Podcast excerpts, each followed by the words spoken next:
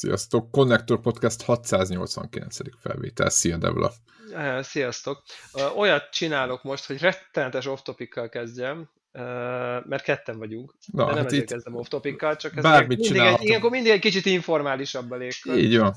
Igen, igen. Hogy kezded el, szerintem sört iszok, amit én nem tudom, hogy... Emelt följebb, emelt följebb, légy szíves, hallgatok is. Meg igen, tehát az van ráírva, egy kék színű 3 decis dobozt látunk, dobozos kóla.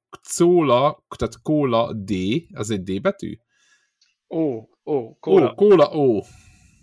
Na, ez egy sour kóla candy bragott sör. Szüretlen kólás, gumicukor ízű, savanyított bragott sour ale. De valós sör van benne, alkohol, minden? Sör, rendes sör, aha. Na. Egy 0,33-os sört fogyasztja bla, akkor... Igen. 8%-os. Ja, tehát, hogy még komolyan is kell venni. És figyelj már, ez miért... milyen az íze? Miért gumicukros? Na, ezt akartam kérdezni. Hát olyan... mert van benne egy olyan íz, egyébként abszolút azért vettem, mert kíváncsi voltam, hogy ennyiféle dolgot, mint a sörnek az íze, meg a kólának az íze, plusz a gumicukornak az íze, az így össze tud-e valami értelmezhetővé, vagy ez csak az egész egy nagy kamu. És mint az a gumicukor íz van benne, megvan az a savanyú, aminek ilyen por van rajta, és ilyen savanyú por van a gumicukron. Tudom, az íz van benne. Feleségem nem szereti, én meg igen. De igen, nagyon ritkán leszek belőle, mert ez egy borzasztó. Nyilván rettenetes. Igen, de egy ilyen ipari termék az, nem? Tehát, hogy az nem lehet azt ételnek nevezni abban a formában, ahogy azt megnézed. Azt nagyon nehéz bárminek nevezni. Tehát tömör, cukor és kalória és nem tudom, rettenet. Igen. El tudjuk fogyasztani. De hát idáig jutottunk, hogy sört fogyasztok, pedig egyébként én az átlag évi sörmennyiségemet most iszom? Hova tegyem? Szerintem egy olyan 3 doboz szerintem úgy az évben. Aha. Úgy nagyjából. Tehát most itt a hallgatók füle hallatára iszom meg ennek a harmadát. Aha. Nekem ez a heti 1-2, ez a... Úristen, akkor többszörösét iszod. Hát akkor iszod 50 doboz sört egy évben, te jó Isten. Egy alkoholista lettem. Tehát igen. Igen, tudom, egyébként egy csomó podcast közben, magyar külföldi, most nem ilyen, ott az ilyen, ott lehet hallani, meg a Tilos Rádióban amúgy is hallani, hogy sziszentik a sört adás közben. Tehát igen, meg a bortot, igen, nyomják. Igen, meg egy csomó podcastnél ez ugye, ez az ellazulós este van, és akkor bont egy valamit, és akkor... nyomjuk. Most már egyszer kipróbálom, hogy ez milyen, gondoltam. Nem, hát vannak ilyen, majdnem mondtam, de ezek a bebaszós live-ok, tudod. Tehát, igen, hogy én kérek elnézést, nem megyünk át ilyenbe, tehát miért még azt képzeli valaki, hogy az lesz a vége, hogy Devlára ráhívjuk a rendőrt, vagy valami ilyesmi, tehát ugye tényleg egy ilyen rendes műsort csinálunk. Igen. De jól néz ki ez a doboz. De egyébként magyar.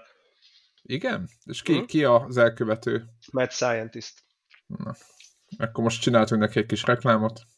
Nagy örömmel, abszolút. Igen, egyébként én a magyarok közül az egy eléggé commerce Andrássy, megvan az a sörfőzne. Andrássy? Aha, igen, Andrássy. Igen. Csak ilyeneket is van, hogy Monyó, meg Med Scientist, meg Horizont, én ezeket ismerem. De az is egy ilyen kézműves, és egy eléggé, hát ilyen elérhető áron van, de azért nem az átlagos, vagy az átlagnál szerintem jobb, de ez csak az én véleményem. Igen. No, mit akartam mondani? Hát gondoltam a Nintendo April Indie Showcase-ről akartál órákon keresztül beszélni. Nem, semmit nem láttam belőle, képzelni.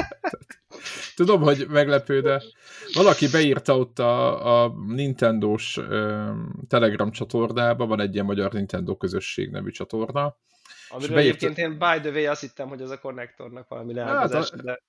Azért ugyanazok az arcok vannak ott, tudom, nagy az átfedés. És ott írta valaki, hogy úristen, hát itt nem lesz ideje játékokra, és akkor vagy így, hogy valami arra panaszkodott, hogy így nem lesz idő, de hát meg hogy a gyerekek mellett már ezekre sincs ideje, meg hogy mi lenne a több platform, és akkor így, majdnem mondtam nekik, évek óta így nyomjuk, tehát hogy így, egy ha egy platformot kiválasztanánk, tehát akkor se tudnánk mindennel játszani. Nekem az a megállapításom egyébként így. Hát mindennel, az igen. Az így. Nem? Tehát ez komoly lenne. Egyébként nyomom a Horizonnak ezt a Burning Shore nevű DLC-t. Na. És hát mit mondjak, rögtön akkor kezdem azzal a részével, amire szinte nagyon furcsa ennek. Nem a DLC-nek, mert a DLC az egy másik Horizon játék. Pont aki eddig szerette, az ugyanúgy szeretni fogja, talán szebb. Van egy-két dolog, ugye, ez talán most már nem spoiler, hogy az első játék végén megkapjuk ezt a madarat, amivel lehet repkedni, és ugye ezt lehet itt kicsit tovább viszik ezt a vonalat. A repkedést így nagyon-nagyon állat lesz az egész, talán ez nem spoiler, illetve ami viszont érdekessége szerintem ennek a DLC-nek, hogy képzeld el, hogy ha nem játszottad végig a játékot, okay. Akkor nincs DLC-zés.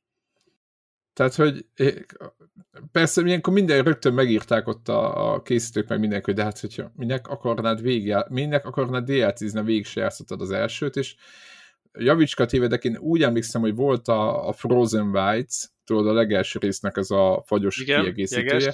Igen. Az önálló játékként is eladták. Emlékszel erre, hogy ilyen single, vagy mi, hogy hívták ezt? Standalone, ugye? Standalone, így. Igen, ez a szó nem jutott az eszembe. De standalone változatban is volt, és képzeld el, hogy most semmi. Ilyesmi nincs. Egyszerűen végig kell játszanod a játékot, és akkor lesz DLC-zés. És nyilván engem nem zavart, hogy végigjátszottam, meg én az utóbbi 2 vagy 3 hete egy picit még maxolgattam a Horizont, és én nagyon jól szórakoztam, és tök sokat kaptam ott a játéktól.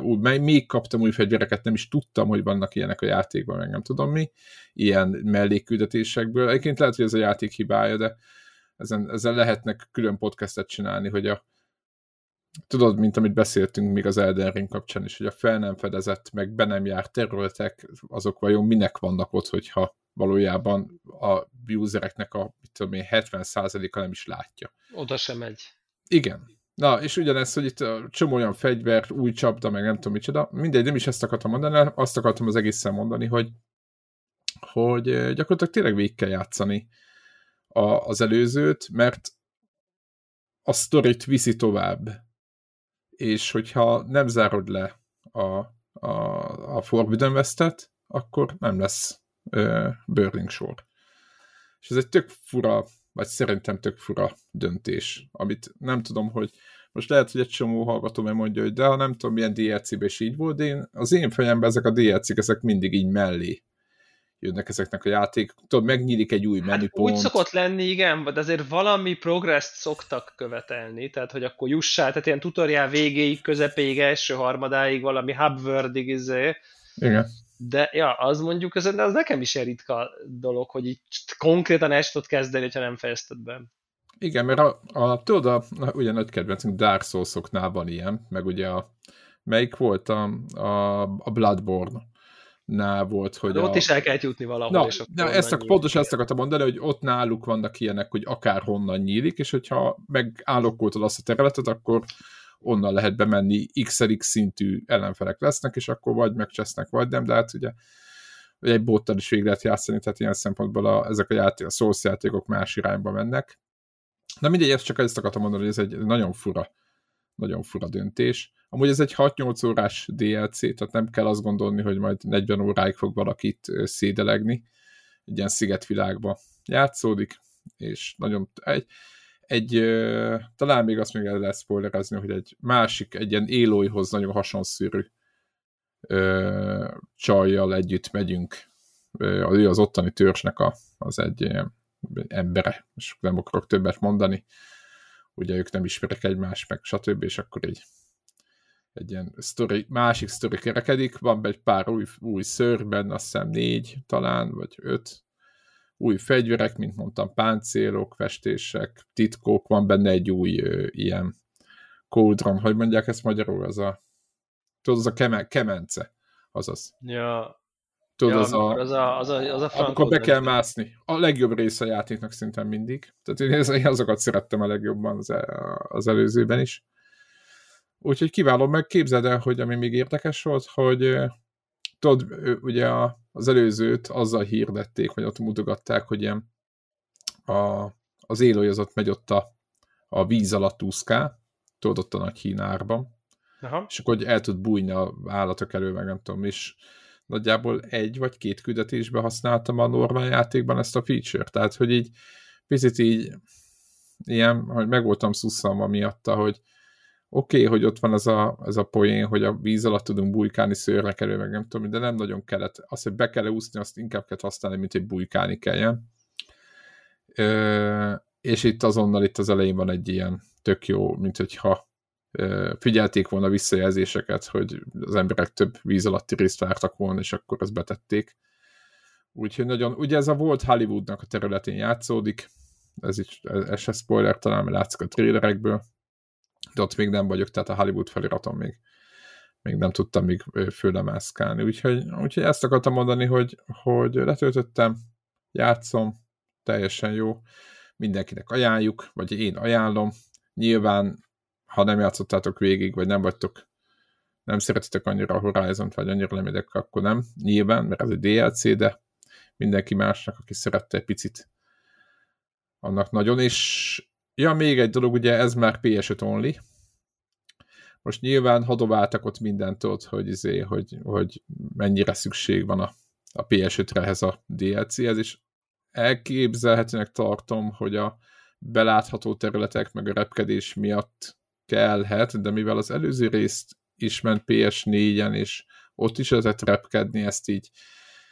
Tehát én még most nem láttam a játékban azt a pontot, ami miatt. Tehát, hogy az előzőhöz képest lenne valami ugrás. Aha, hát kurva jól néz ki. Tehát éppen feleségem mondta, ő eléggé így szokta ezeket kritizálni, hogy hullák között mászkálok, éneket mond nyilván, amikor látja, hogy beszélgetünk, és mondta, hogy kb. Szerintem ez az első olyan játék, ahol meg talán Last of Us 2, hogy nem hullák az ellenfelek, vagy az NPC-k, hanem élő emberek, meg a szemük él. Hát kurva jól néz ki ez a játék, tehát így most majdnem visszakezdtem elterelni a szót a Zeldára, de hát atya úr is, tehát olyan screenshotok vannak, majd menjetek föl fórumokra, meg mindegy, írjátok be, hogy ez a Burning Shores hogy néz ki, hát ez a játék az elképesztő. Tehát ha a grafikai oldalról kell mondani, akkor azt gondolom, hogy egyik teteje a mai videójátékozásnak. Úgyhogy elképesztő ilyen szempontból is, többé meg olyan, mint eddig. Úgyhogy ez volt most a héten. Akartam még mondani valamit. Ja, tényleg, azt láttad azt és most nem milyen provokatív, és nem is felét főleg, inkább ilyen Microsoft kérdés volt, hogy megjelent a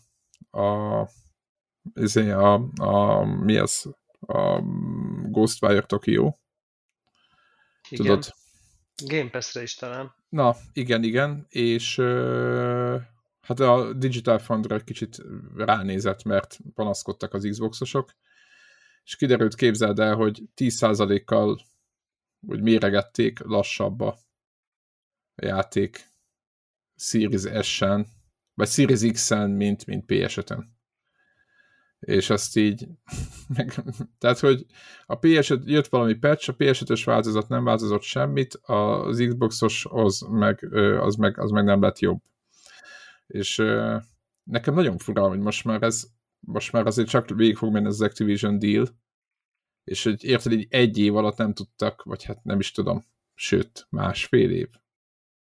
Szóval, hogy ez nagyon fura az egész helyzet, hogy egyébként 10%, nagyjából 10%-kal gyorsabb Xbox-on, 10%-kal lassabb a gép, vagy a játék, mint PS5-ön, és így mindenki így föltette a kezét, hogy ez most micsoda.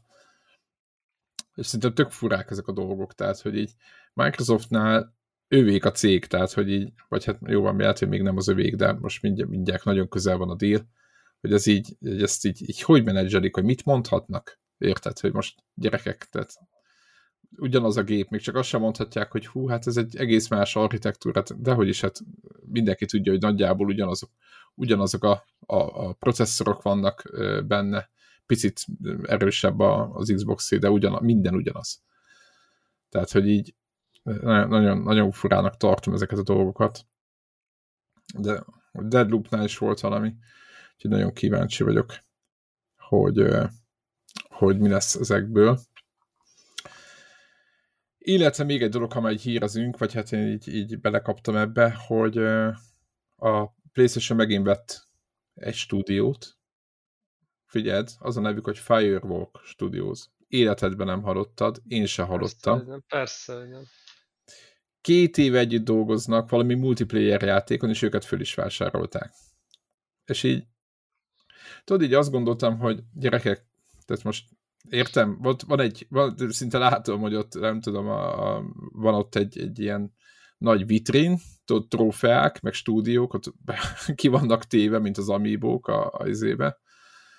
a vitrínben, csak most már, tudod, most már van ott egy ilyen 20 darab, vagy nem tudom mennyi belső stúdiójuk van, tehát most már azért jól összegyűjt egy csomó, és elégedetten most sétálgatnak föl alá, de hogy így idénre meg be van, most az FF16-ot azt így megvették exkluzívnak, tehát lehet mondani, hogy az nem a sajátjuk, de hát igazából, mivel PS5 exkluzív és nincs másra, azért csak oda tudod megvenni.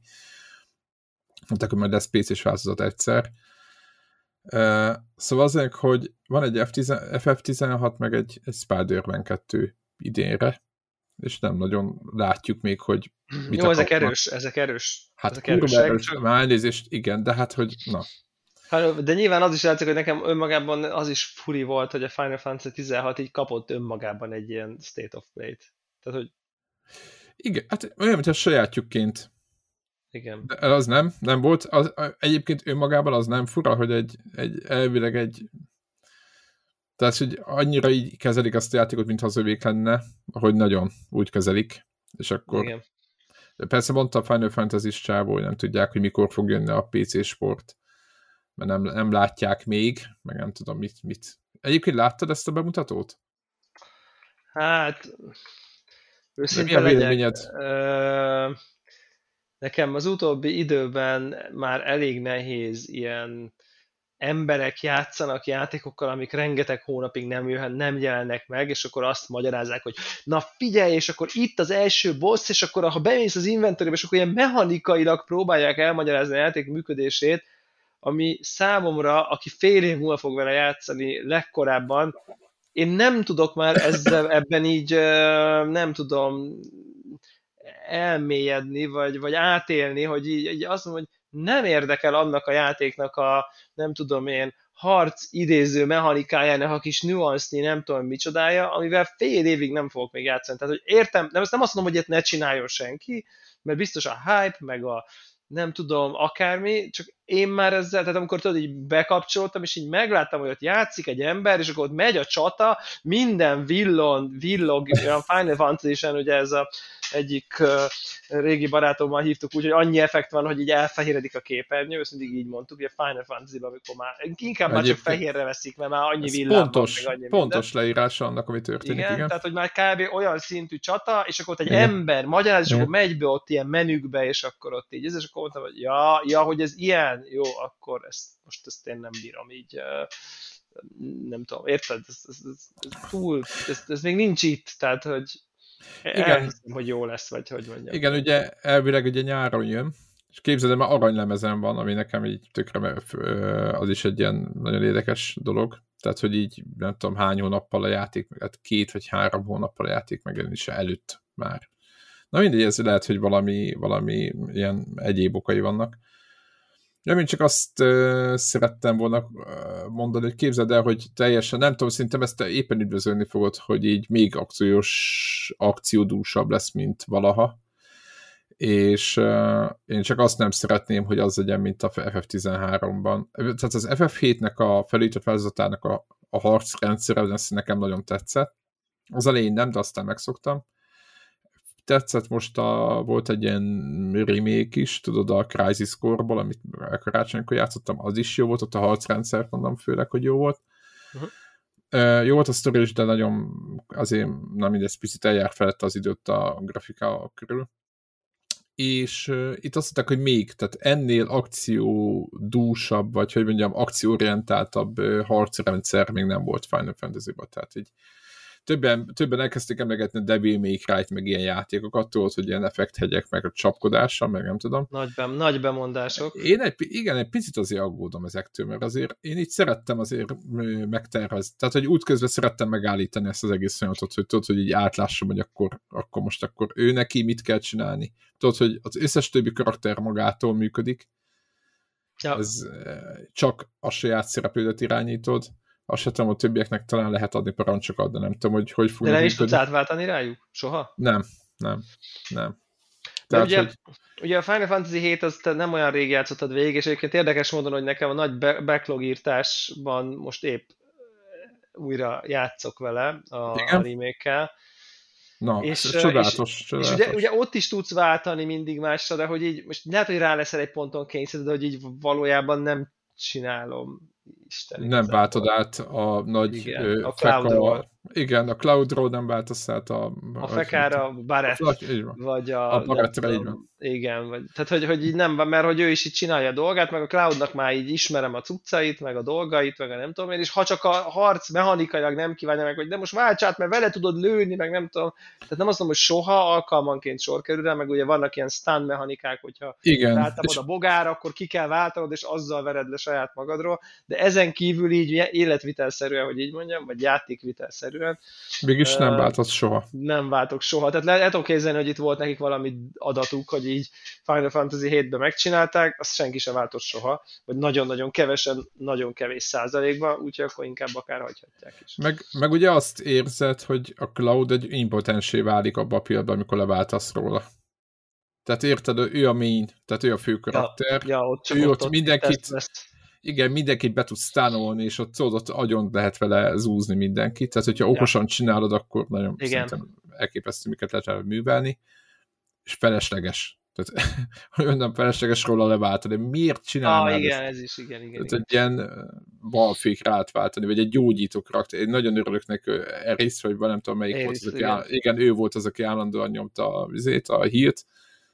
Miért akarnám? Hát max átváltasz, nyomsz egy hílt, visszaváltasz, tehát hogyha éppen rossz ütemben nyomja az autóhílt, akkor... Igen, de ott azt is talán be lehet állítani, hogy ő mit, tudod, hogy melyik ponton váltson át ilyen gyógyítő, teljesen support üzemboltban. Na mindegy, kíváncsi vagyok. De jó lesz, szép, igen. Meg látványos, meg, tehát hogy így megjön az nekem 15 másodperc, egy 20-at láttam belőle, és így mondtam, hogy jó, rendben, majd jöjjön, ha jön. Csak figyelj, jön nyáron, itt van, közel van. Én nem az vagyok, hogy én a Diablo 4-ből előrendeltem a, nem tudom, Uber Edition-t, majd jön, akkor elmérek benne, de hogy így, én most még így nem akarom tudni, vagy nem az, hogy nem akarom tudni, hanem nem tudok ezzel időt tölteni, hogy akkor a barbárnak az endgame talentriébe, akkor már milyen opcióim vannak, és már teoricrafttal már ott így gondolkozok a buildjeimen, meg nem tudom, ami nincs itt a játék, addig én ezekhez nem tudok. De tehát nagyon sok helyen lehetett ezt látni, ilyen MMO-knál, meg mit tudom én, hogy érted, ki se jött még, és hónapokkal korábban az emberek fórum hegyeket fostak tele azzal, hogy akkor milyen karaktert indítsanak, és hogy akkor melyik a legjobb.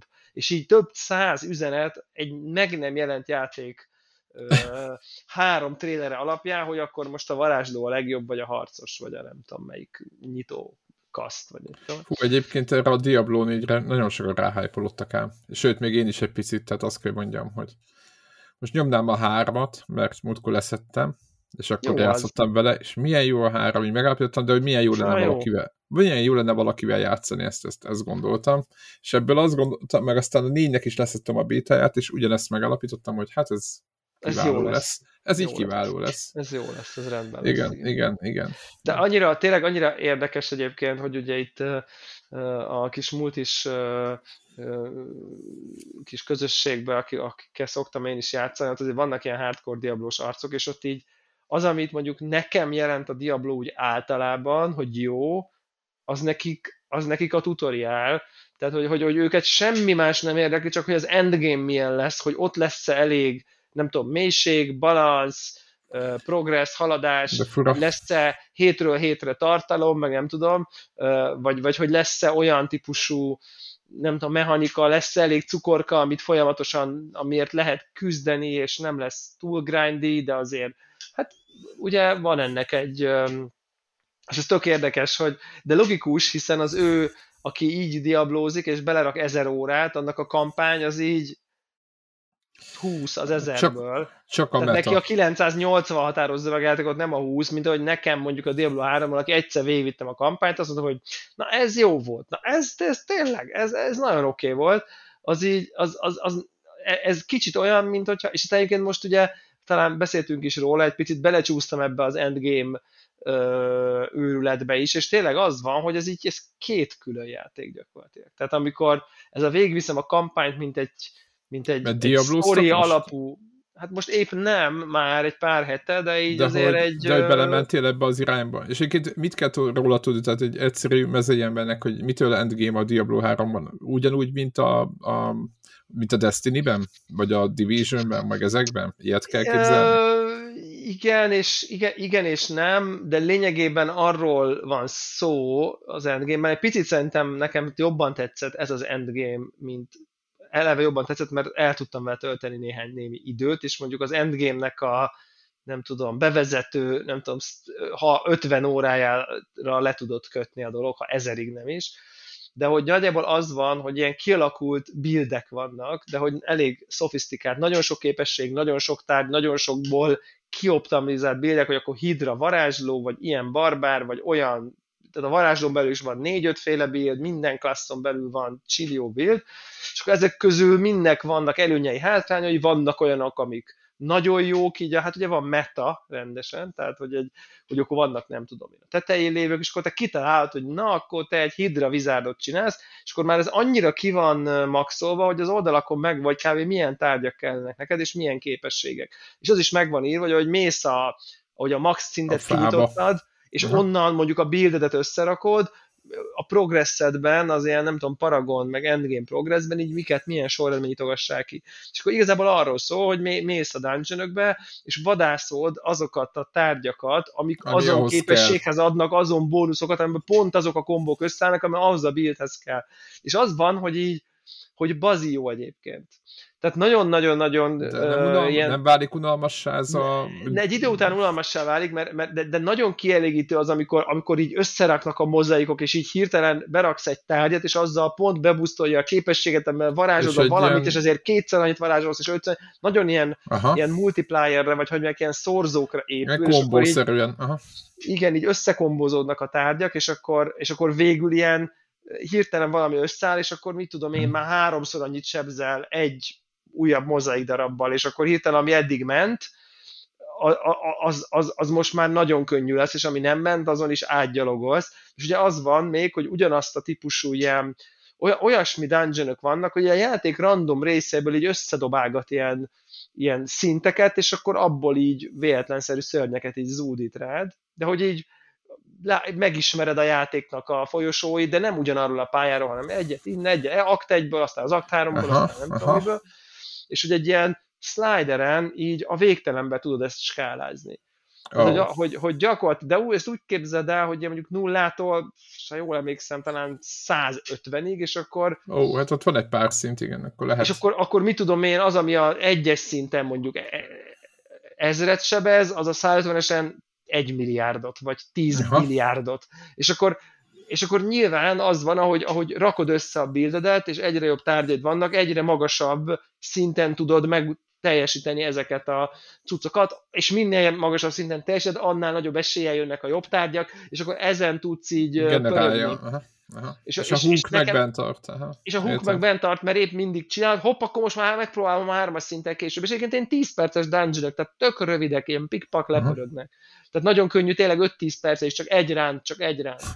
És megint esik egy csomó tárgy, oké, nem tudom. És akkor valahol ott vesztett el engem a játék,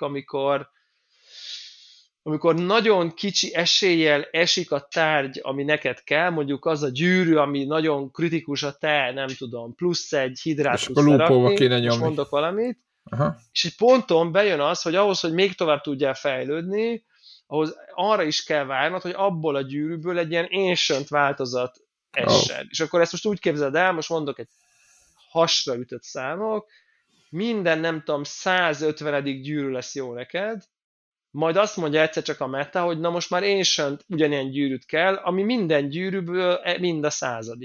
Tehát, hogy akkor gyakorlatilag 100-szor, a 150-t kell 100-szor próbálnod, hogy pont az ancient. És egyébként vannak még izék, hogy egyéb helyeken is dobhatsz erre, de mégis mondjuk olyan itemeid vannak, hogy érzetre ilyen 1 az 1000-1500 esélyed van. Igen, ez a Destiny 2 endgame... És egy ponton annyira származtatott, hogy így az... Tehát hogy érted, hogy amikor arra dobsz mondjuk egy randomot, hogy akkor na essen egy gyűrű, és akkor kevés esélye van eleve, hogy az essen, és azon belül is, ha az esik, is van még mondjuk 1%-ot, hogy a jó essen, és így bakker, hát az már... És akkor hogy? Vagy ne, szóval érted, hogy így már nagyon, ott már nagyon-nagyon sokszor kell dobnod, és nagyon-nagyon sokszor, több ezerszer nem esik jó, amikor aztán végre egyszer esik, és ez már nem, tehát hogyha leülök és játszok 2 órát, és nem haladtam semmit, csak dobtam a 10.000-es dobókockán 20-at, és nekem 1-es kéne dobnom, mert nagyjából ilyen érzetem volt már a végén, hogy így nyilván előbb-utóbb kijön, de hogy ilyen pazd meg, ilyen napi 3 órákat kéne nyomni, hogy egyáltalán. És akkor ezen a ponton így elengedtem, de egyébként összeraktam egy ilyen elég jó buildet, és tök király volt. És akkor nincs más irány? Tehát, hogy akkor azt mondod, hát másik karakter, meg mindent csinálhatsz más nyilván. Ja, de hogy azon belül, mert de ahogy mondjuk mit a barbárral játszok, tegyük föl, lehet, hogy éppen szor a barbár, fogalmam nincs, és a barbár build, megmondják, hogy ez a definitív build, de hogy a barbáron belül van többféle definitív build, vagy... Hát általában mindig van, minden klasszon belül van 1-2 ilyen domináns, ami egy picit erősebb. Mint, ugye itt nincs PvP, csak PvE. Tudom, PvE, tehát hogy igazából, PvE-be. Hogy igazából hatékonyság itt a kérdés, hogy mennyire tudsz nagyon magas szintű dungeon-öket hatékonyan egyedül nyomni, vagy akár, tehát hogy ugye ez a típusú dolog, mert minél magasabb szintű dungeon-öket nyomsz, annál jobb loot esik, stb.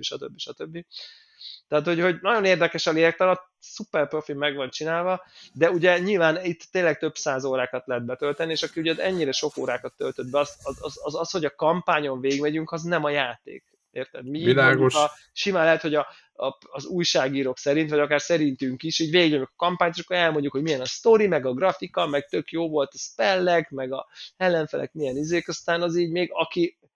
Tehát, hogy van egy ilyen része is, hogy ugyanúgy 70-80 eurót fizet a játékért, de nem az az elvárás, hogy legyen jó 20 órája, hanem az az elvárás, hogy legyen jó 1500 órája. Igen, végigmegy a kampányon azért, hogy ott hát meglegyen. Azért, hogy akkor elkezdhessük a játékot. Igen, így.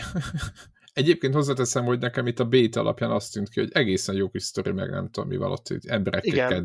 Nem csak ott buborékok jelentnek, hanem ide mennyi, oda mennyi, mondom. De azt hiszem, igen. Nem voltak ilyenek, tehát nem voltak ilyen összetett. Hát, igen, ennyire nem. Volt egyszerű. Igen, ennyire nem. De szerintem ez olyan, mint hogyha mondjuk, tudod, a csicónak magyaráznánk, hogy a Battlefieldben a kampány a játék. Tudod? Ja, hát azt...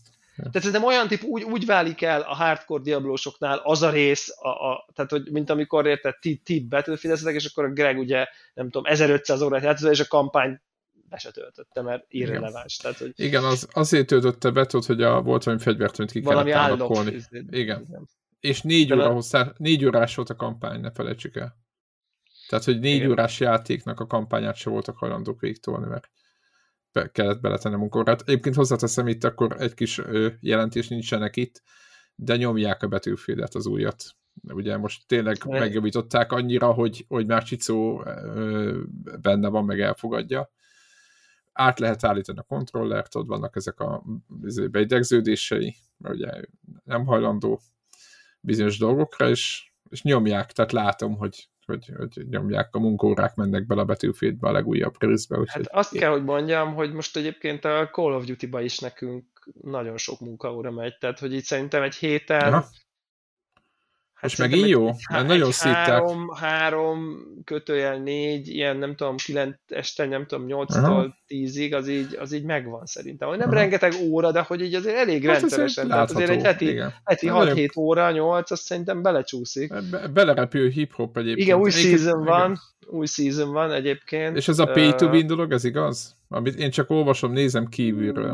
Nem amúgy, nem igaz. Inkább ilyen pay to hamarabb win, vagy szóval értettem. Ja, értem. Aha. Tehát de nagyon, az mit jelent? Bocsánat már, hogy ilyen, hogy mit jelent a hamarabb? Amúgy. Rohadékok tehát, amúgy. Tehát olyan, mint a Assassin's Creed-be tudod, hogy valójában a tehát XP mondom szorzóval... mondom a köcsökségeket. Ugye na, Activision Blizzard-ot szidni az amúgy is menő dolog. Így tehát van. Az van, hogy súlytalan. Ugye kódpontokból tudsz vásárolni. Igen. Tehát vannak ilyen kód, ezek ilyen igen, belső... CP-k. Igen, CP-k, az világos. Igen, arra emlékszem. Igen. Amikor kijön az új season, akkor ugye játszhatsz vele ingyen, mondjuk a Warzone-nal, vagy ha megveted a normál multiplayer-t, akkor a multiplayerrel, de ugye a Battle Pass-ben vannak mindenféle nyalánkságok, skinek, dupla XP, egy óráig dupla XP-d van, nem tudom, egy óráig dupla fegyver XP-d van, stb. Vannak benne CP-k, meg nem tudom én. És ugye az van így kitalálva, hogyha befizeted a Battle Pass-t, és kijátszod, tehát kiszintezed, és mindent kiszedsz belőle, akkor gyakorlatilag ugyanannyi CP kiesik, hogy a következőt is ki tudod nyitni. Értem. Ez így vagy hát majdnem ugyanannyi 1000 körüli CP, vagy valami ilyesmi. És akkor ez szokott lenni ilyen $10, és akkor ez ilyen 2-3 havonta szokott jönni. Ez még ilyen bírható. Mindenféle vagány skinek, meg mit tudom én, igen. De közben azért így nyilván közben jönnek ki mindenféle tök jó skinek, most például kijött a Ninja Technőcökből a Shredder, a ninja, az a ráspoly, az megvan? Az a fickó, nem? Egy ilyen Sub-Zero. Igen, én imádtam azt a mesét, tehát, hogy, és akkor például azt megveszed, akkor eltűnnek a kódpontjaid. De mindegy, tehát nem ez a szemétség, de hogy nyilván ott ülsz a kódpontokon, hát, érted? Jó, de hogyha ráspolyolja akarsz játszani, nem tudom, jó, te éppen szereted, de ha akarsz, igen. akkor vedd meg. Hát mondom. Akkor vedd meg, de hogy az a lényeg, hogy ugye ezzel, tehát ez ott ülsz igen. a kódpontokon, ott van az egyenlegeden, hogy ott van, nem tudom, 1000 vagy 2000 vagy 3000 kódpont, és akkor most akkor igazából nem is kell már pénzt befizetni, hanem csak egy kódpontból így. Igen. Tehát van egy ilyen kísértés része. Na jó, de oké. Rendben, ott vannak a kódpontjaid, kiállokolod, esetleg veszel olyan skineket, amit úgy reklámoznak, hogy figyelj, itt a skin, de adunk mellé kódpontokat, és akkor már azt gondolod, jó, ezt most megveszem ezt a skint $10-ért, de megvan kapok 1000 kódpontot, és abból veszem a következő Battle Pass-t, és akkor azt nem kell $10-ért megvennem. Hiszem azt én. De rájöttek erre az Activision-nél is, hogy nem lesz ez így jó, hogy az emberek mindenféle, ugye már pénzt költenek eleve, és kvázi bónuszban, vagy ilyen ajándékban, vagy kedvezményesen kapnak egy csomó kódpontot, nem fogják megvenni a Battle Pass-t, hanem csak így be fogják kattintani kódpontban. Hát meg nem látták egyszer látták a statokból, hogy beszéljük. Igen, meg. Találjunk ki valamit, hogy hogyan lehetne, hogy azok az emberek, akinek van egy csomó kódpontjuk, már eleve az accountjukon, amit még épp nem költöttek el, vagy állokkoltak, vagy vettek valami bundle-ben, vagy tehát valami. Összefarmolták valamit. Vagy akár csak az előző Battle Pass-ből kifarmolták, így, és ugye mondom, ott vannak igen. nekik a különböző kódpontjaik, és ezt azt találták ki, hogy figyeljetek, mi lenne, ha a Battle Pass-nek lenne egy ilyen prémium Battle Pass szintje. Igen. Tehát, hogy lenne a Battle Pass, két szintű lenne a Battle Pass. És egy másik pont, és akkor ott másik fabatka? Igen, nem másik fabatka, hanem mondjuk a kinyitandó skineknek mindnek van egy ilyen még prémiumabb változata is, ilyen nem tudom, most épp ilyen arany a téma, tehát akkor ugyanaz a csávó, és akkor ugyanaz a csávó aranyszínű ruhába, vagy ilyen nem tudom, kicsit igen. ilyen baszóbb verzióba. És akkor azt csináljuk, nagyon jó ötlet, hogy aki ezt akarja, ezt a Premium Battle Pass-t, ahol mit tudom én, jobbak a skinek egy picit, meg egy ilyen unlock tree-n bárhonnan indulhat, nem csak alulról, hogy így lineárisan haladsz, hanem el tudsz indulni más helyről is, és akkor hamarabb tudsz odaérni bizonyos fegyverállokokhoz. Nagyon jó, ezt is tegyük bele. Tegyünk még bele kódpontot ebbe a csomagba, 1000 pluszban, aha, meg tegyünk bele, nem tudom, ilyen tier skipet, hogy ugye eleve, nem tudom, 20-as szintről kezded a 100-ból a Battle Pass-t, adjuk pénzért, de, és akkor itt jön a nagy kulcs pillanat, de kódpontból ne lehessen megvenni ezt a prémiumot. Ó, de alja, igen. És akkor mi történik? Az történik, hirtelen... hogy van két új season, van két tök jó fegyver, ami full releváns, full meta, hogy így mondjam, kétféleképpen tudod állokkolni, Vagy elkezded csinálni a sima Battle Pass-t, nem kell megvenni egyébként, mert ez a Battle Pass-nek van ilyen ingyenes izé, tehát elvileg ki tudod nyitni. Igen, napi 2 óra munkával 3 hét alatt. Hát igen. Napi 2 óra munkával, mondjuk 1 hét alatt mondjuk így mondanám. Vagy megveheted éppen ezt a Premium Battle Pass-t mindösszesen $20-ért. Jaj. És akkor kapsz aranyszkineket, kapsz ingyen 20 szintet, kapsz 1000 kodpontot, amit hiába volt már ott ülsz 3000 kodponton, most kapsz még 1000-et, mert nem tudtad megvenni a Battle Pass-t, mert ezt a Premium Battle Pass-ből ugye benne van az eredeti Battle Pass is. Tehát nem hagyja, hogy elköltsd a kodpontodat, hanem kikényszeríti újra a pénzedet, add még egy rakás kodpontot, amire megint elkezded magaddal, hogy jó, majd a következő Battle Pass-t ebből veszem meg, de azt se fogja hagyni ebből megvenni. Tehát mi történik? Ott ülsz 4000 kodponton, vagy megveszed a bénábot skinekre, nem el fogod szórni skinekre ezeket a izéket, amik nekik szintén csodálatos, és még azt hozzátesz, hogyha megveszed ezt a Premium és Black Cell a neve, ezt a Premium Battle Pass-t, akkor az van, hogy azokkal a tier skipekkel, amit kapsz, instant játszhatsz az új fegyverekkel. Konkrétan az első nap. Mert pont ahonnan a Premium kezd, ott a szomszédos mezőkön rögtön ott a két új fegyver. De az új fegyverek instant jobbak, mint a többi, vagy csak menők? Az új fegyverek egy kicsivel jobbak, mint a többi. Na, akkor mégiscsak van egy ilyen pay to win. De nem annyival. Érzed? De nem annyival. Jó, tehát, de ezek... nem akkor sem annyival nem ez... jobbak. Aha, ja értem, tehát attól még... Nem. Tehát attól a top tier, de a top tierben van 5 másik. Tehát, hogy nem, nincs valós hátrányod, ha te nem, de nyilván mindenki az új cuccot akarja kipróbálni, ezt nem kell ezt mondani. Persze. Ez elég ördögi, hogy így nem, hogy elhiteti veled, hogy majd te a kodpontból veszel Battle Pass-t, majd amikor vennéd, akkor azt mondja, hogy itt egy jobb Battle Pass, ezt ugye nem vetett kodpontból, hanem ezt pénzből vetett, de itt van még egy csomó kodpont, amiből majd már most tudom, hogy már a következő Battle Pass sem.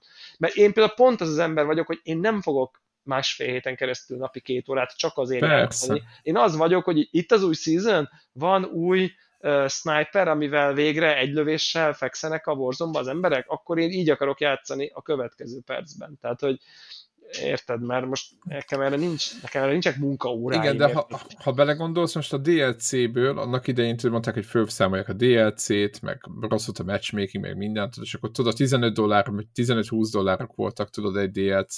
Egy évben jött ki 4, aki nem emlékezne rá, ugye mi még emlékszünk, hogy egy évben 4 DLC, minden évben új kód. És most valójában, és akkor ott egy dolog volt, hogy az elején még egyszer annyiért, mint $5 vagy $50, adtak egy pici kedvezményt, $50 megvehetted az egészet. Tehát, hogy mindig, amikor jön az új, én volt egy pár év, amikor én is bekattintottam. Tehát aki ezért fizet, én azt nem ítélem el, mert én is nyomtam ezeket, csak nem tudom, ez valahogy, ahogy most ezt mondod, meg engem az idegesít, hogy amikor, vagy nem idegesít, csak inkább nem tetszik, hogy valójában a betűpesszel a fegyverhez való jogot veszed meg, de nem állokkolja ki instant, csak x munkaóra után. Érted? Igen. Tehát, hogy... De egyébként jó ír az, hogy pont az új fegyvereket azt akkor is kinyitja, mert ugye a Battle Pass-en léped a szinteket akkor is, ha nem vetted meg, csak akkor nem kapod meg, amit állokkoltál, de az új fegyvereket azt akkor is megkapod. Ja, értem. Elvinnek, hogyha ez egy korrekt. Akkor free-play is megkapsz minden új, ami nem kozmetikai. Azt megkapod konkrétan. Ingyen is megkapod. Oké, munkaóra, de megkapod. És követitek rendesen a metát, és hisztek benne, hogy anélkül nem vagytok tehetségesek, meg tényleg működik, tehát, hogy ezeket így nyomjátok. Hát, ugye mindig megvan akkor new XY, AR a most mindenverő, és akkor kipróbálgatjuk. És van a 2-3 youtuber, aki megmondja, hogy mi van most. Van a 2-3-4 youtuber, aki megmondja, hogy mi a tuti, meg melyik beállítással, meg milyen attachmenttel, meg nem tudom. Mivel kell menni, és mindenki azokat próbálgatjuk, de ugye az van, hogy ugye azok jönnek szembe. Tehát van azért mögöttük matek, mert ugye van olyan játékmód, ahol kiírja a sebzéseket, meg már automatizálva van, hogy a bullet drop, meg a rate to fire-öket, meg a time to kill-eket 100 másodpercre méregetik le. Tehát már olyan adatbázisok vannak, meg ilyen elemzések. Igen, tudod, annak idején a Betűfinnél volt az a honlap, ahol a szórási kúpokat ja, rajzoltuk persze, ki, és abszolút, ugyanez. Rikoltettelnek, izzék, minden. Így van, meg az összes ilyen bullet dropnak a hosszát, hogy honnan esik lefelé már. Abszolút, tehát, hogy hány méternél mennyi a sebzés, hol droppolódik ennek a fegyvernek, annak a fegyvernek. És ugye még azzal van megbonizva, hogy most azt tették bele, hogy még az attachmenteket, amiket elraksz a fegyver, ami igen, 5 lehet minden fegyveren, még azokat is tudod két attribútum mellett ilyen csúszkával tuningolni valami dolgot. Nem mondod? Mentén. Ja. Hú, ez most az attachmenteket is külön lehet tuningolni, hogy akkor inkább nem tudom ADS-t adjon, vagy inkább mit tudom, damage range-et, vagy tehát, hogy tudsz még ott is kicsit finom hangolni. Tehát, hogy akkor több, igen, picit több ammo, vagy nem tudom mi volt, de recoil meg mégis. És akkor lehet még ott is még tudsz egy kicsit így, nem tudom. Új, én nagyon sokat elbuziztam ezekkel a foggantyokkal, meg nem tudom. Szonyát mennyiséget elbuzizni. De egyébként az van, hogy most ez a Season 3-mal így elég jó helyen kezdeni a játék. Na most egy nagy hiszti volt. Igen, nagy hiszti volt, mindenki hagyja a francba, nagyon lassan csinálják, tehát hogy érthetetlen, hogyha egyszer az előző generáció ki volt forva, mindenki imádta, mindenki szerette, akkor hogyan tudnak úgy hozzányúlni, hogy minden rosszabb lesz, és miért nem volt elég, hogy csak ugyanazt megcsinálják jól. Mint eddig. És nagyon furcsa, hogy akkor akár a Modern Warfare 2, akár a Warzone 2-be jönnek olyan feature-ök, amik 2 éve, vagy nem tudom, jó nem, de mondjuk másfél éve benne voltak az előző verzióban, tehát hogy mint új feature? Hogy most ide is jött, ami már régóta volt, de minden esetre kezd magára találni a játék, meg az bazi érdekes amúgy, hogy így vannak olyan, tehát most már simán van olyan, hogy ilyen, nem tudom én, csomó olyan este van, ahol azért ilyen akár 2 vinünk is van, most így a Battle Royale. Nem mondod? Nyilván. Ami azért, igen, nem tudom én, 2 havonta egyhez képest azért az egy előlépés, és tényleg így van egy ilyen összeszokást tapasztalunk, meg már mindenki csomószor. Tehát, hogy félszavakból tudja. Félszavakból, meg ugye meg van egy nagyon szükséges egy ilyen fegyelem. Igen, meg fegyelmezetnek kell lenni, mert ha nem squadként mész, hanem csak... Akkor meghaltok. Úgy igen, találod magad, hogy 4-en vagyunk, de valójában pont ezt feltettük meg a múltkor, hogy akkor rontjuk el, amikor hiába megyünk 4-en, de a gunfight-ok, amiket csinálunk, azok mindig 1v1-ek. Így van. Mert mindenki össze-vissza van, ó, itt van, és elkezd lőni, ő is elkezd lőni, és akkor érted, mi bénák vagyunk, hogy 1v1-eket 90%-ba hozzunk, érted? És nekünk mi akkor nyerünk, hogyha úgy vagyunk, hogy ott 2v1-eket játszunk. Azaz. Érted? Úgy kell helyezkedni, hogy 2v1 legyen, mert azt meg mindet hozzuk. Tehát igen, ez a Battlefieldben is így volt annak idején, meg mindenhol. Abszolút. Tehát az, hogyha együtt vagyunk, együtt kell menni. Igen. És akkor együtt kell menni, egyfele kell figyelni, és nagyon tök érdekes. Nálunk a kisebbik film nyomja a Super Animáróját, az megvan? Nem. Van ilyen játék, a Super Animáróját. Csodálatosan hangzik. És hát, ahogy kimondom, az is így magában egy kiváló dolog. Azért, hogy ez... Ez Nintendós? Nem, ez mindenre van. Mindenre van. És free to play. És de PS5-ön nyomja. Na mindegy, engedjük el, de egyébként nyomja Xboxon is, mert csak az account az működik mindenhol. Aha. És képzeld el, hogy ott is nyertek ott meccseket, meg nem tudom mi. Ugye ez egy fölülnézetes 2D-s... Látom, nézem közben, imádom. Sprite-os, gyakorlatilag ugyanígy egy BR játék. Igen, egy Battle Royale, egy BR játék. És nagyjából az elv, meg az, hogy ahogy csinálják, az pontosan ugyanaz, mint a Call of Duty-ban, vagy a többiben. Van, igen. Ugyanaz az elv, ugyanúgy állokkolja a hülyeségeit. Persze most van egy ilyen, hogy mondjam, ez gyerekeknek készül, csak tudod, amikor a kis aranyos farkas egy katonával ott hadonászik, meg van egy ilyen hőrcsöglabda, vagy mi a szar, egy ilyen, az a hamsterból. Tudod, ez a golyó, amiben bele lehet így menni, és akkor így lehet vele közlekedni, és azzal lehet így gázolni. Van egy-két ilyen poén benne. De épp azon gondolkoztam, néztem útkor, hogy játszik, hogy egyébként a filozófia ugyanaz, mint a Code-nak, vagy mint az Apex-nek, meg a többinek. Tehát, hogy ez így tökre meglepett, hogy... És ugyanezt magyaráztam, amit most beszélünk, hogy Mert hogy jött a durrogott, hogy mekkora gyökerekkel játszott, és hogy mindenki össze-vissza rohangászott, hogy atlanul, és akkor mondtam neki, hogy itt egy a lényeg, hogy ha a többiek hülyék, akkor muszáj, akkor viszont neked kell velük venni. Ott maradjatok együtt még akkor is, hogyha te nem mész velük, mert megfogtok, ha nem, akkor úgyis, akkor vége. Tehát meg nem tudsz választani, nem tudsz velük beszélni nyilván, mondjuk Switchen főleg nem, akkor semmi esélyed. Tehát, hogy így nulla, akkor maradjál azzal a két hülyével, aki láthatóan hülyeségeket csinál, de még akkor is több esélyetek van. És tök sok meccset hoztak le ahhoz képest, és vicces. Egyébként nagyon kíváncsiak, hogy meddig fog tartani. Ez most nem nagyon tűnik úgy, hogy lejár ez a betűrojárosdi, nem? Tehát, hogy így, ez így megvetette a lábát azért. Hát figyú... Vagy mi a véleményed? Ti megvetett... Hát most az a nagyjából úgy tűnik, hogy nekünk az a sweet spot, hogy picike térkép van, tehát nem az a hatalmas nagy, ahol így... Két órát kell gyalogolni. Gyorsan az egy percet meghalsz, hanem pici térkép, az viszonylag sok játékossal, tehát ami az eleve már szinte leuglasz, és akció van. Tehát kb. Ilyen EDM-szerűen egy picit. Ha nem is annyira, de majdnem. Kettő, inkább azt mondom, hogy akkor kettő között. Tehát a TDM meg a... Tehát ez jó. Tehát kicsit így összébb vannak terelve a játékosok. Illetve ami még nagyon jó, vagy nekünk legalábbis beválik, az az, hogy úgy van, hogyha a csapatban valaki meghal, akkor egy olyan 10-20 másodperc múlva, ha a többiek addig nem halnak meg, akkor az visszaugrik. Tehát nincs az a...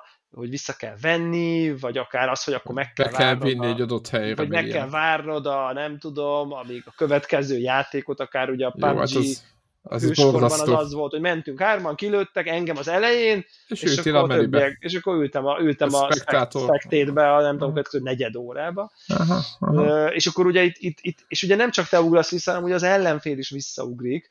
Tehát emiatt nem a... Tehát, ugye, ha az egész kodot nem érted... Aha, tehát igen. Az egész squadot nem írtad ki, igen. 10 másodpercen belül, akkor ők spónolnak. Hát nem 10-20, mit tudom én, mindegy, akkor azért... elkezdenek visszaugni szarfegyverrel, meg mit tudom én, de azért olyan kellemetlenül. De hát ugye el is ugorhatnak tök más felére a térképnek, mert ugye föntről ugranak vissza. Tehát. És akkor emiatt ugye tudsz úgy nyerni ütközetet, hogy mondjuk egy éházért megy a harc, és akkor ugye lehet, hogy nem írtod ki az ellenfelet, csak azt látják, hogy már annyira erős vagy, te már fel vagy fegyverkezni, nincs értelme visszaugrani, mert úgyis mindig megölnek, ezért akkor ők így elmennek. És akkor ilyen kicsit ilyen dominancia harc zajlik az elején, és a végén, az endgame-ben ott megszüntetik ezt a visszaugrást. Tehát ott onnantól akkor kieséses. De az az utolsó, nem tudom, 15%-a egy meccsnek. És akkor onnantól ugye elfogyós. Tehát onnantól kezdve ugye bárki meghal, az akkor halott. De akkor tényleg ott már csak az endgame legvégét kell.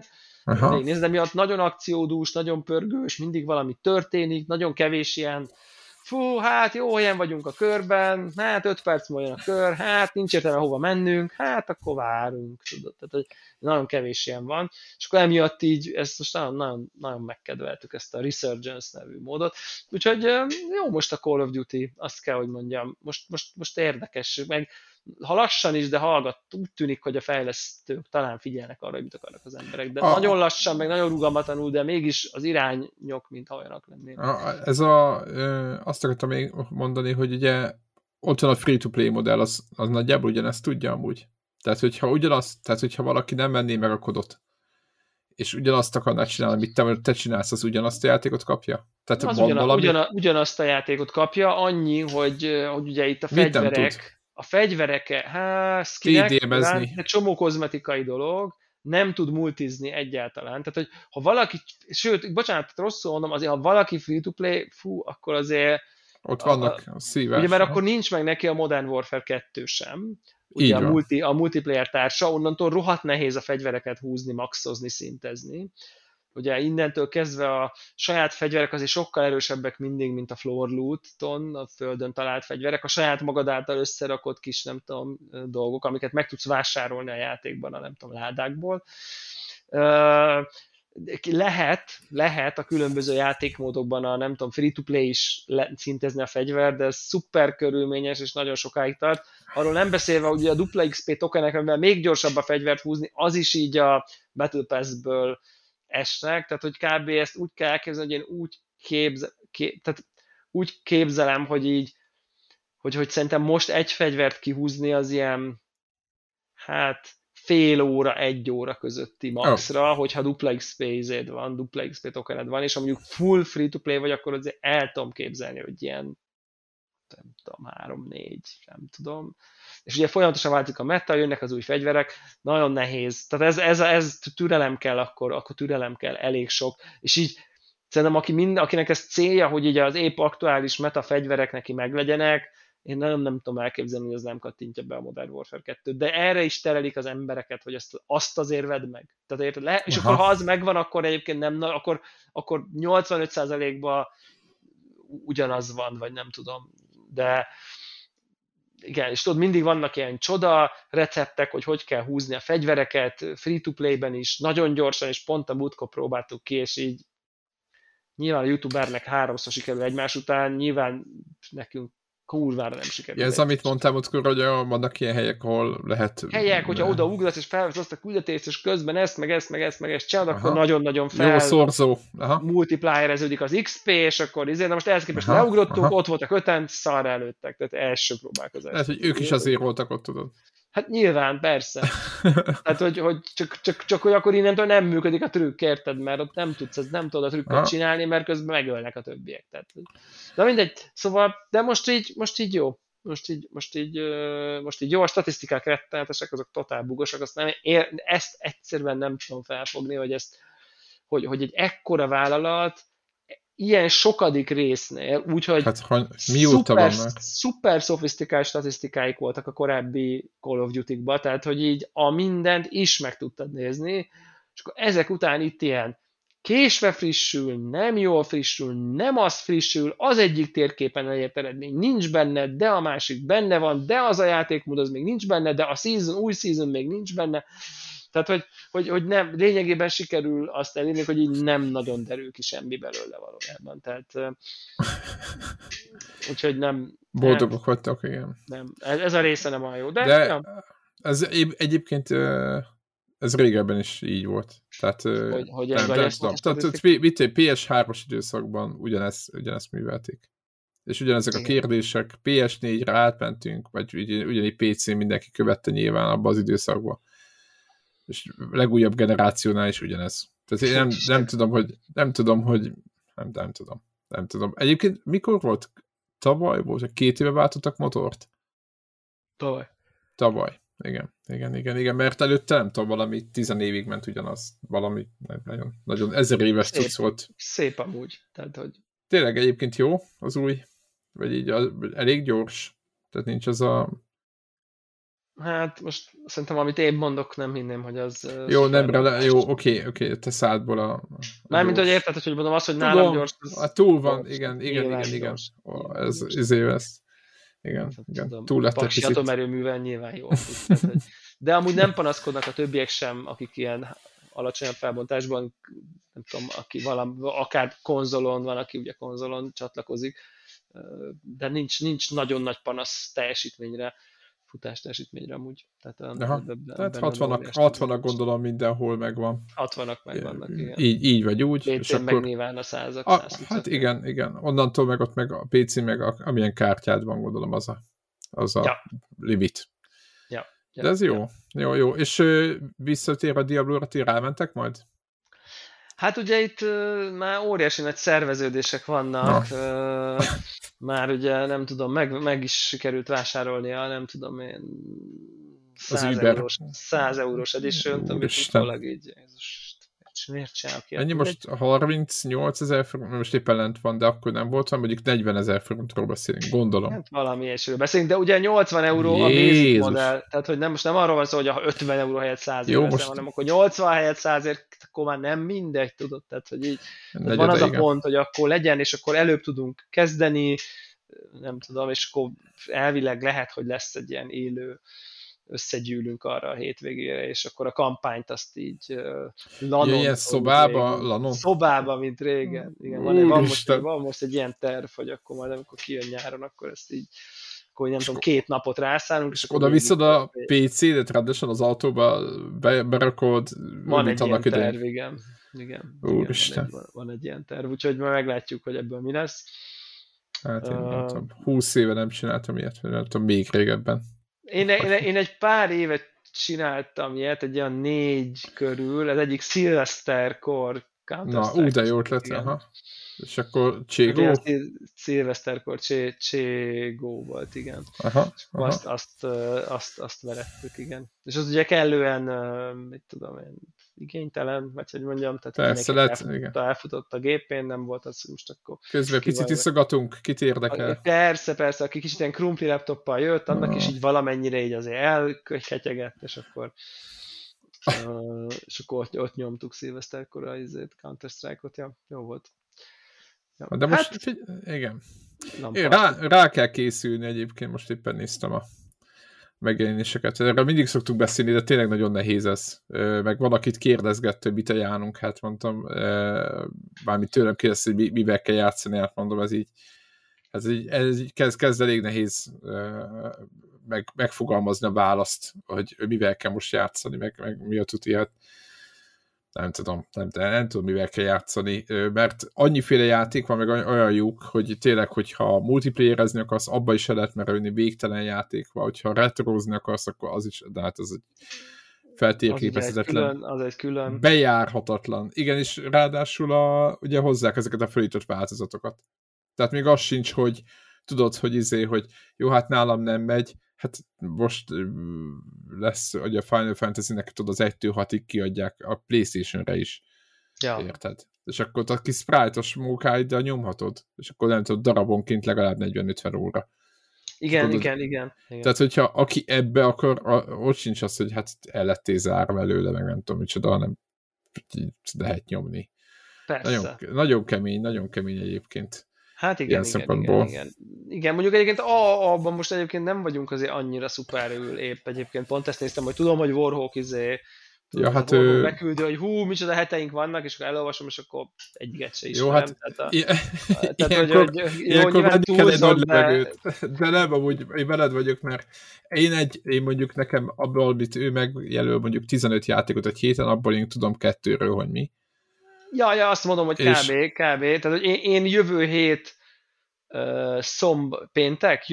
péntek a Jedi Survivor-t várom epekedve. Ugye az előző ilyen valamilyen szinten esetleg megnézni, az a Horizon DLC volt, hogy majd én ezt még most nem tudtam megnézni, de egyébként tényleg azon nagyon-nagyon rajta vagyok, tehát rettenetesen várom azt a játékot, ezt a Star Wars-os játékot nagyon-nagyon-nagyon-nagyon akarok már kaszabolni, de olyannyira, hogy ugye abba a BDO nevű kis droid van, aki a vállán ült az első részben. Nekem az nagyon... Aha. Szuper cuki volt az a robot, és pont akciós volt Legóból, úgyhogy pont ma meg is vásároltam. Úgyhogy én már itt nagyon már Legóval is készülök, és szerepelni fog ebben is egyébként. Tényleg nem szuper cuki. Képzeld el, hogy én félek picit, mert én nagyon vártam, hogy majd tetszeni fog ez a játék, és most aztán bekerült, de valamiért annak, hogy nem tetszett nekem, nem volt szimpatikus a főhős, megmondom őszintén. Egyáltalán. És amikor most bekerült most PS Plus-ba, én elkezdtem játszani, és 20 perc után delete. Tehát mondtam, én ezt az embert én nem bírom nézni. És viszont jöttek az új trailerek, tehát azért a Star Wars-t meg nyilván gyerekek is szeretik, meg én is szeretem, meg mindent, csak ezen nőttünk föl. És azért mondták, hogy hát azért csak arra gondolsították a játékot, végre rákerült egy szakáll, nem mondja ráviseltetlen az arc annak az embernek, aki egy újabb Jedi túlélő, egyébként ezen is lehet merengeni, hogy ő azt hiszem a másik, vagy harmadik, mert nem tudom micsoda, tehát hogy a 66-os parancs után azért eléggé tekintélyek. Nem sikerült olyan jól. Igen, az van, egy kis homokszem szorodott a gépezetbe, úgy tűnik. És tényleg ott még maga, hát figyelj, Yoda se. Tehát most, hogy elkezdjük így nézegetni, elkezdjük ezeket így összeszámolni, nem, hogy mennyi mindenki túlélt, akkor na mindegy. És nekem nagyon tetszik, tehát, hogy ott az a világ, vagy minden, és akkor egy kicsit így én is megint ráizgultam, attól függetlenül, hogy nekem annyira nem jött be ez a csávó, idegesített, a főszereplő rendkívül idegesített. Úgyhogy, de én is hype-olodom, nyilván, erre az egészre. Hát, igen. Tényleg egyébként az új Mandalori sorozatot te nézted? Még az utolsó részt nem láttam, de igen. Én csak az elsőt, és ott röviden összefoglalnám, az első rész után így fölálltam. A 8 éves fiam azt mondta, hogy hű, de jó, és mondtam, hogy hát igen, ez a baj. Tehát, hogy így tudod, tényleg az volt, hogy több helyen olvastam, de tényleg az, hogy ott volt egy ilyen böszme nagy hal, talán ez nem spoiler, vagy nem sárkány, vagy valami ott tengerből kijött valami krokodilszerű. Ez mondjuk elég nagy spoiler amúgy, de oké. Az első részbe, a legelső részbe igen, volt ez. De hát az egy ilyen meghatározó, szimbolikus hal, nem akármi. Jó, világos, de hát 8-an, vagy nem tudom, 15-en ott szarakodtak vele, már elnézés is. De nem az, csak az, maga az elv, de nem az, tehát, hogy na. Igen. És maga az elv, tudod, hogy Mandalorianek, ezekben az meg egyedül egy komplet hadsereget, nem tudom, és tudod, utána azt látod, hogy majdnem rohamosztagos szinten. Tehát, hogy így pufogtatnak, és utána megjön oldalról a Mandalori meg a Grogu, és szarrá lövik egy űrhajóba, és annak örülnek, hogy végre valaki szarrá lőtte helyettük, és ez egy... Ja, értem, amit mondasz. Hát, tehát, hogy tudod, nagyon régóta nem szabad így nézni a Star Wars. Ja, hát én tudom, nagyon régóta. A Rogue One, tudod, ott azt érzem, hogy ott egy picit ilyen volt, és szoktam mondani, hogy nem baj, hogyha elszállt a Star Wars, meg ezen nem kell több rengedni, hogy a lézerkard az hogy nem ér végtelenségig, hiszen hogy lehet rövidsége, vagy hossza. Tehát igen, nem erről beszélek. Miért nem ver szét mindenkit, amikor szét tudod verni mindenkit? Igen, azaz, igen. Véder, ha erősebb volt, mint, akkor miért, meg... Igen, csomó kérdés van. Szerintem ezen. Azért jó, világos. Mert... Na, igen, tehát azt mondom, hogy ezeken én nem töpreng, tehát én nem ilyen szkeptikus, én tényleg szeretem ezt az egészet, meg jól is szórakozom, meg tökre így be tud rántani, hogy ez egy tényleg egy nagyon jó sztori. De hogy azért ezeket egy picit mégis azt várnám, hogy konzekvens lesz, vagy abban a világban érted, jobban egymásra épülnek majd a dolgok, meg érthetőbb lesz mondjuk az, hogy a Mandalorinak a karakter az mire egy ilyen baszó. Érthetőbb lesz. Szerintem van ebbe szerintem nem bukik. Na jó, megnézem, akkor figyelj, neked ebbe a részben nem bukik teljesen bele. Figyelj, van egy csodálatos rész, mármint nekem, mint Star Wars rajongónak, nem úgy értem, hogy csodálatos, hogy nem tudom, sztoria, vagy nem tudom, vagy olyan epik, vagy nem tudom, hanem hogy így, hogy úgy érzem, hogy így a Star Wars világ egy picike részéről megtudsz valami többet, mégpedig ez elbukik a birodalom, ugye? Azután játszik, hogy a birodalom elbukik, és ez a mi történik utána típusú... Ott van egy szünet, igen, egy üres rész. És mi lesz azzal a rengeteg birodalmi berendezéssel, mi lesz azzal a rengeteg emberrel, aki infrastruktúrával, igen, amit ott fölépítettek. És egy kicsit erről van egy rész, ahol ilyen, ahol egyrészt ebbe a gépezetbe, ahogy a nem tudom, az új köztársaság próbálja a birodalomnak a maradványait magába olvasztani, és akkor vannak ilyen átnevelő központok, ahol a korábbi birodalmi alkalmazottakat így, nem tudom, próbálják így, mint amikor ilyen börtönből kiszabadult munkást próbálnak társadalomban illeszteni, nem tudom, és akkor ennek a működését járja körbe egy konkrét rész kapcsán, és bazi érdekes, tehát egy kicsit így, nem tudom, ott az egy korszak a Star Warsnak a történelmében, ez a új köztársaság, igen, már erős, már ő a bürokratikus szervezet, már ő a nem tudom mindent átívelő valami uralkodó, a birodalom a lázadó, kis túlzással a hatalom ellen, és akkor ez egy nagyon érdekes. És van egy rész, ami szinte az egész erről szól, tehát tényleg imádtam. Tehát, hogy így ez jó, akkor megnézem, mert mondták egyébként nem annyira, mert a Book of Boba Fett az föladtam. Az rettenetes, igen. Tehát, ugye? Az rettenetes, itt van, de vannak, sajnos vannak elég. Jó, hát ez mindig... elég gagyesztár részek. Jó, de most az előző Mandalorian évadok is olyanok voltak, hogy mindig akadt egy ilyen széna, tudod, milyen minőségű... Igen, az jó példa talán, igen. Tehát ilyen típusú... Sivatagi bolygón vannak, meg mit, tehát még aztán tényleg ilyen nézed, hogy... Igen. Mindegy, nem akarok én is így spoilerezni, de hogy mit tudom én, érted, egy valami vadállatot elrabol egy mandaló gyereket, és erről szól a rész, hogy kiszabadítják. Tehát ugye valami érted, azt várod, hogy itt igen, hogy amit mondasz, hogy ezek itt izé bolygók sorsát döntik el, meg így ők az egy izével egy triceratopszal ott izé tyú-tyú-tyú lövöldöznek. Hát az, ahogy olyan elaprózódnak, vagy eljelentéktelenít ti a rész, aztán nyilván próbálkoznak utána. Igen, de...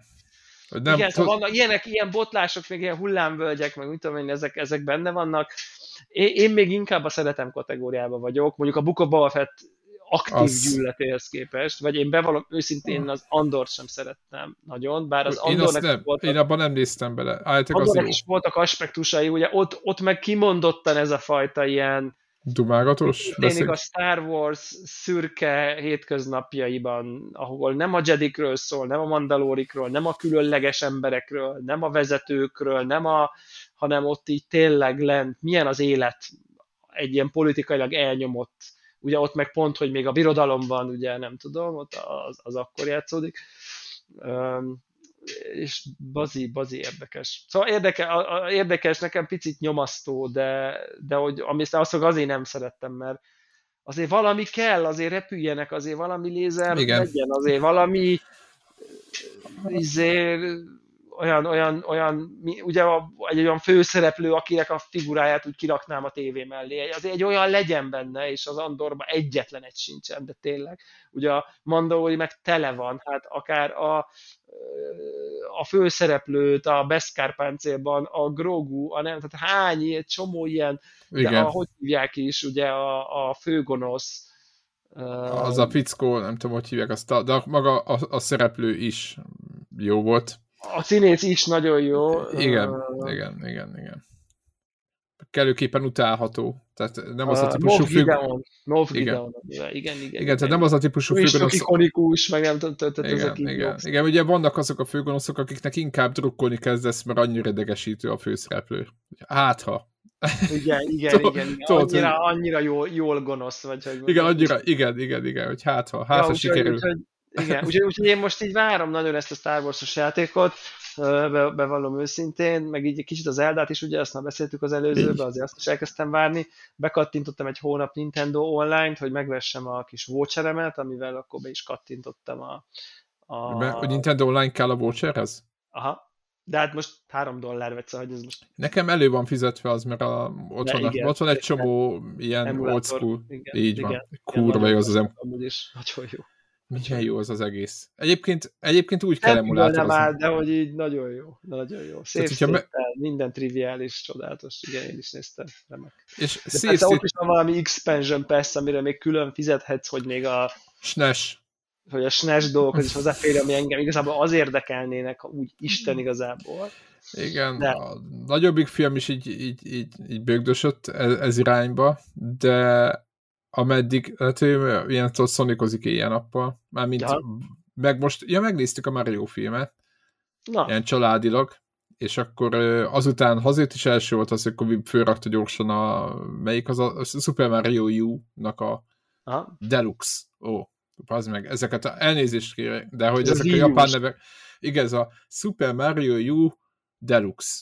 Igen, ez a Wii U-s, oldalszkrollozós Mario Switchen. Gyorsan átrakta, mert előtte agyatlanul nyomta a Sonicot, így oda-vissza, tudod, az Origins-t így, tudod, már a mirror módot kiállokkolta, és abba is. Én is ezt mondtam, és néztem, hogy játszik, és mondtam, hogy ezt nem akarom elhinni, hogy ezt ő csinálja. Tehát ilyen valószerűtlen sebességgel bememorizálva mindent, tehát hogy így, na mindegy. Tényleg, megnézted már jó filmet? Nem. Hát ezt egyet kell róla tudni, nálunk mindenkinek nagyon tetszett, de egy dolog miatt. Az egész család, szerencsétlen feleségem is, az egész nem érlekli egyébként, de hát bele van rángatva. Ismeri a franchise-t, tudja a szereplőket, ismeri a pályákat, látott minket Mario Kartozni rengeteget, azt is megismeri, Donkey Kong, képbe van mindennel, és aki ezeket szereti, ezeket a szereplőket, meg ezt a világot, tudod, milyen cuki a kis Toad, meg ott meg minden, aki ezt szereti, azoknak egy ilyen, nem is tudom, egy himnusz, vagy egy ilyen rajongói kérés, vagy én nem is tudom mi, egy ilyen, tényleg kiszolgálják a rajongókat, viszont mindenki másnak. Ha belegondolt, nem lehet értelmezni. Tehát, hogy azon gondolkozom, hogy... Mit keres? Ez olyan, mint a DLC, érted? Mit keres ott? Tehát mit keres? Igen, na ez pontosan ugyanez. Mert ez nem az, hogy valami élő szereplős film, és akkor az alapján, és akkor az Uncharted filmet nyugodtan megnézheti, meg a Hitman filmet. Érted? Tehát nem ilyen, hanem ez ilyen... Igen, két ilyen nagy mozdulattal föl lehet skiccelni az egész háttérsztorit.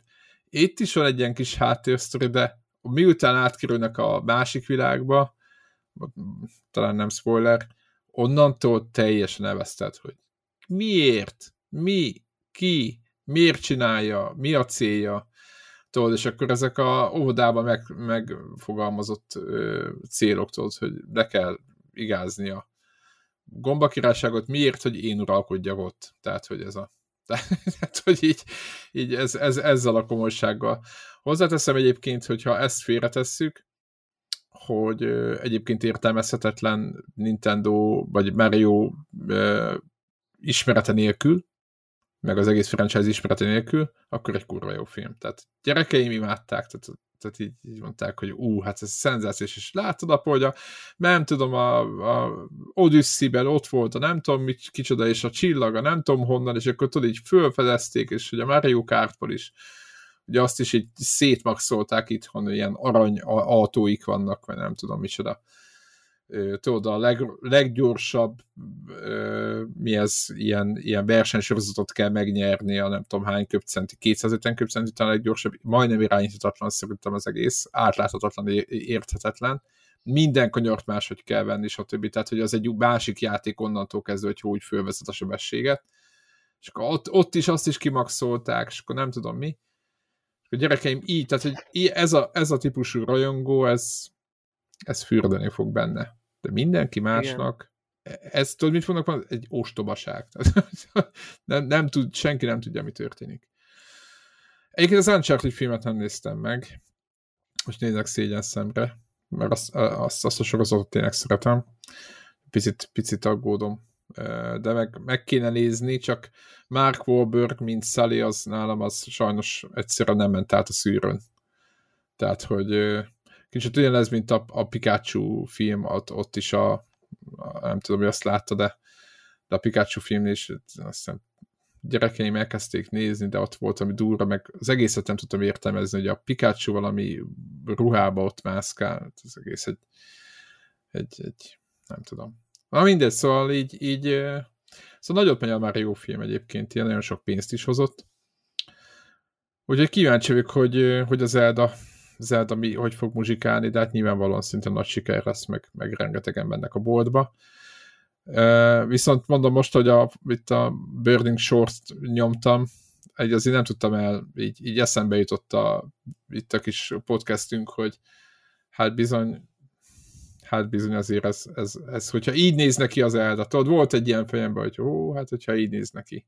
Ja. Tudod, volt egy ilyen így mászka, tudod, így nagyon adta magát, mert ugye mi is volt a címe a hajózós résznek, mindig elfelejtem. Nagyon szeretem a rajszínes hajózós Zeldát. Nem, Link's Awakening, nem az egy másik. Spirit Rex, nem az a vonatos. Mindegy, eszembe fog jutni. Az a lényeg, hogy ugyanez a szigetes, fővenyes hajózós játék mennyire király lett volna Zeldában. Wind Waker. Wind Waker, köszönöm szépen. Na most. Na szóval, úgyhogy én drukkolok azért is, hogy ne tegyen, hogy ezen a Zeldán kívül ne legyen több Zelda erre a Switchre. És most már a Switch, új Switch jöjjön. Új Switch kell, és a meglévő játékokat pedig tessék belőle egy szebbet csinálni. Így. Nekem ez a megállapításom. Ja, úgyhogy azért jönnek szépen lassan, de gondolom Warhawk jövő héten akkor hozza rengeteg mindenféle dolgot, amivel remélhetőleg játszik, és nem csak a Vampire Survivors-et nyomja a Steam Decken. Tényleg szerinted Steam Deckezik még vajon? Biztos. Kézzel, de van Puzzle Quest-nek új része is van. Van Puzzle Quest 3, most jelent meg az is. Nem tudom, hogy milyen lehet, csak mondom, hogy ez csak így. Ez milyen platformja? Hát, szerintem én PC-re láttam, de szerintem mindenre van, mert ugye mindenre volt. Aha. Steam-en van? Aha. Nem tudom. Nem követtem. Szerencsére szar pontokon el. Jó, akkor nem kell megnéznünk. Annak idején egyébként hatalmas dolog volt. Én PSP-n nyomtam ezt bakolásig. Igen. Úgyhogy, igen. Ja. No. Jó van, hát akkor szerintem mára. Ez most ilyen hét volt. Picit lightosabb volt most videójátékokban. Ugye jövő héten még a Jediről biztos nem fogunk tudni beszélni, vagy legalábbis feltehetően. Jövő hét pénteken jelenik meg, ugye? Pénteken jelenik meg. Ez a podcast ugye vasárnap körül ki. És akkor igen. Meglátjuk még mit hoz. Vagy mit hoz a jövő. Mit hoz a jövő, igen, meg mivel sikerül addig játszani, de netán hamarabb hozzáférünk, akkor boldogok leszünk. Így van. Cool. Jó van. Na, sziasztok! Sziasztok!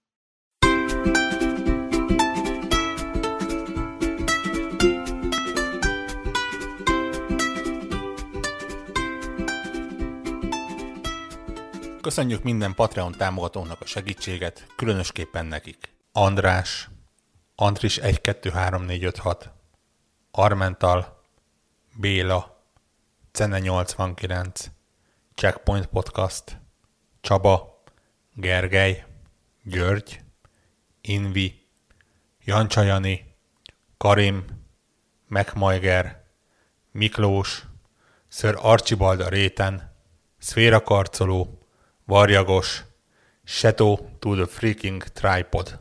Amennyiben ti is szeretnétek a neveteket viszont hallani, a patreon.com/connector_org oldalon tudtok a podcast támogatóihoz csatlakozni.